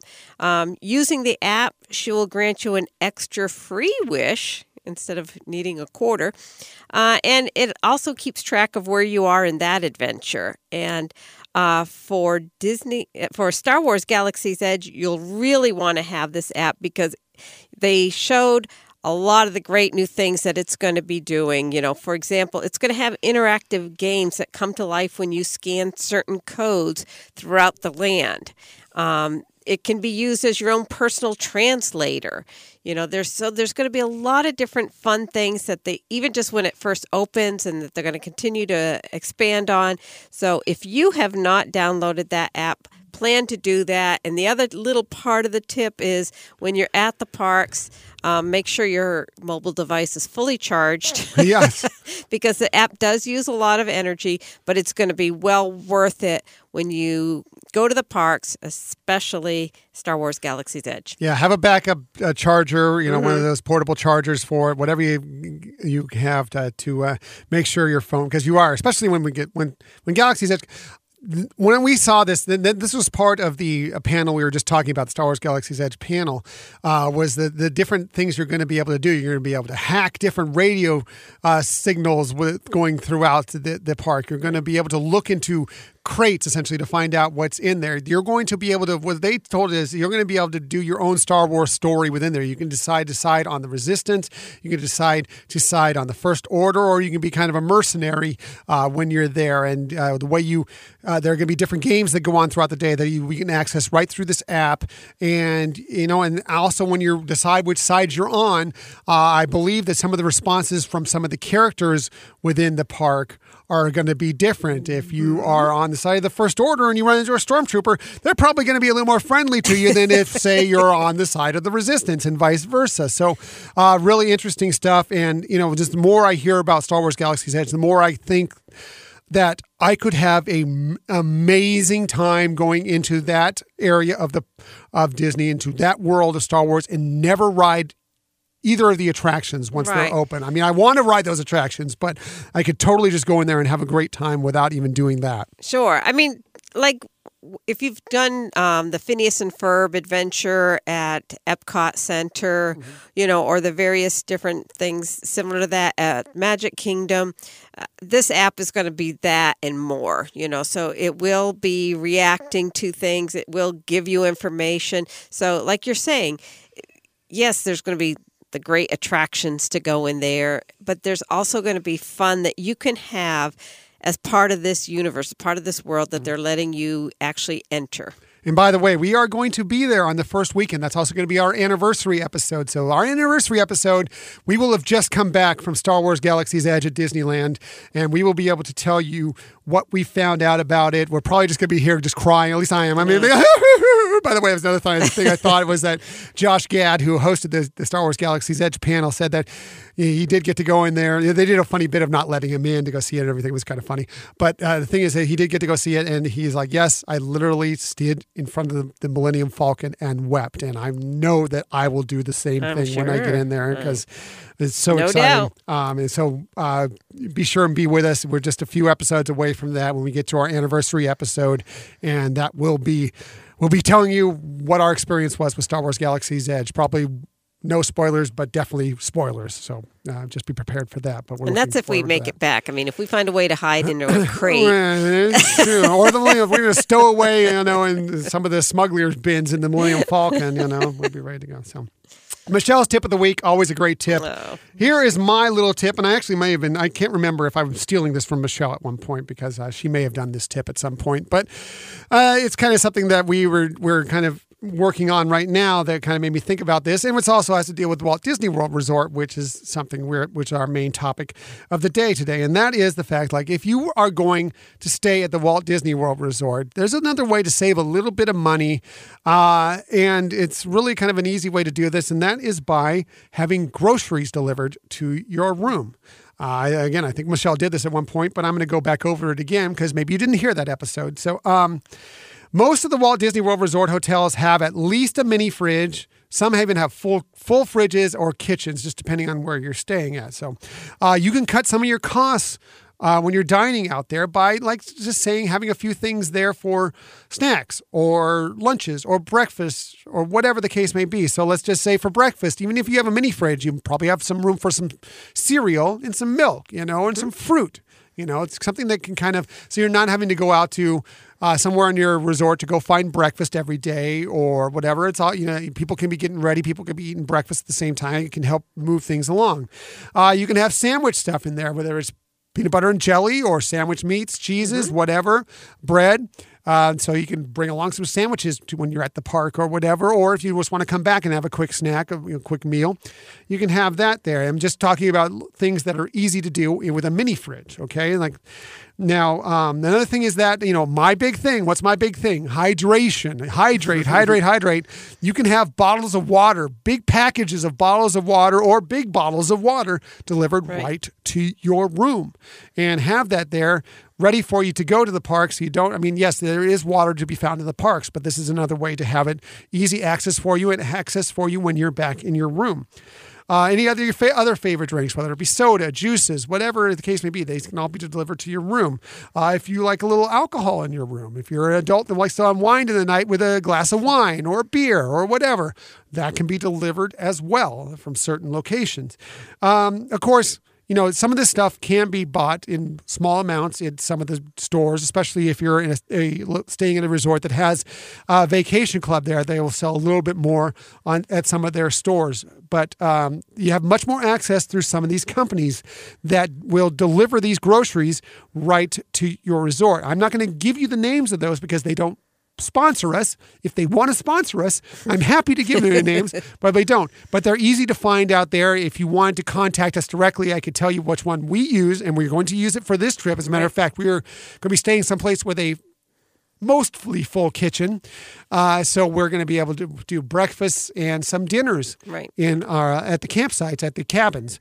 Um, so that's a one way to save some money, and then we'll go and do lunches a lot of times at the various resorts. Uh, at the various parks and the resorts. So, uh, if you have a kitchen or a kitchenette, if you are staying in one of the DVC villas or uh, the studio suites, you can even get more stuff in there. You can do much more meal planning. So, just a way that you know you can curb some of that feeling like you have to go and dine at the parks for every meal or at, your resort for every meal at some restaurant or the food court or wherever the case may be. Just kind of ways to cut into that cost and, and give you some more options on ways to even, you know, get ready quicker by, you know, one person's while one person take a shower, another person's eating cereal or whatever and just getting out uh, easier. I mean, that that is a real convenience as well as a cost saver. And even with the, when we stayed at the uh, the Value Resort, one of the beds was a Murphy bed that went up, and then it became a table. Right. Um, you know, little table. So yes, it does make it more convenient. Whether you're talking, you know, kids or even adults are kind of slow in the morning, get them going with a little bit of breakfast. You know, plus the comfort to know, like, okay, I don't have to rush and get dressed just to go sit someplace at a restaurant to eat breakfast. I can just be doing this as I'm getting ready or as the kids are getting ready. So it is definitely a cost saver for some meals as well as convenience or like if you've eaten dinner at the parks and you're coming back late at the end of the day and you just feel like oh i just I just need a little something, you know, to not feel like you have to go to a food court or order room service that could be very costly. It also gives you the ability to have some more healthy options if you like to have something a little healthier around. I mean, the park food is Mm-hmm. great, but some of it, you know, I mean, there are healthy options in the park as well. But, you know, you tend to go to the churro or you tend to go to the ice cream or you tend to go to whatever, you know, it may be.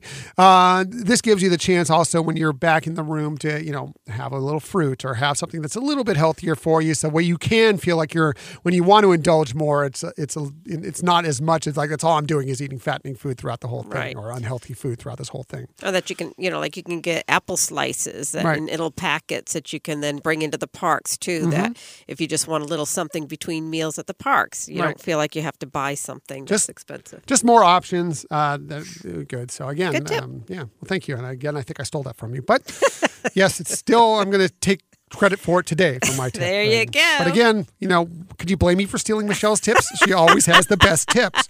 So how could I not steal one every once in a while just because my tips aren't as good? So No, oh, not true, but that's funny.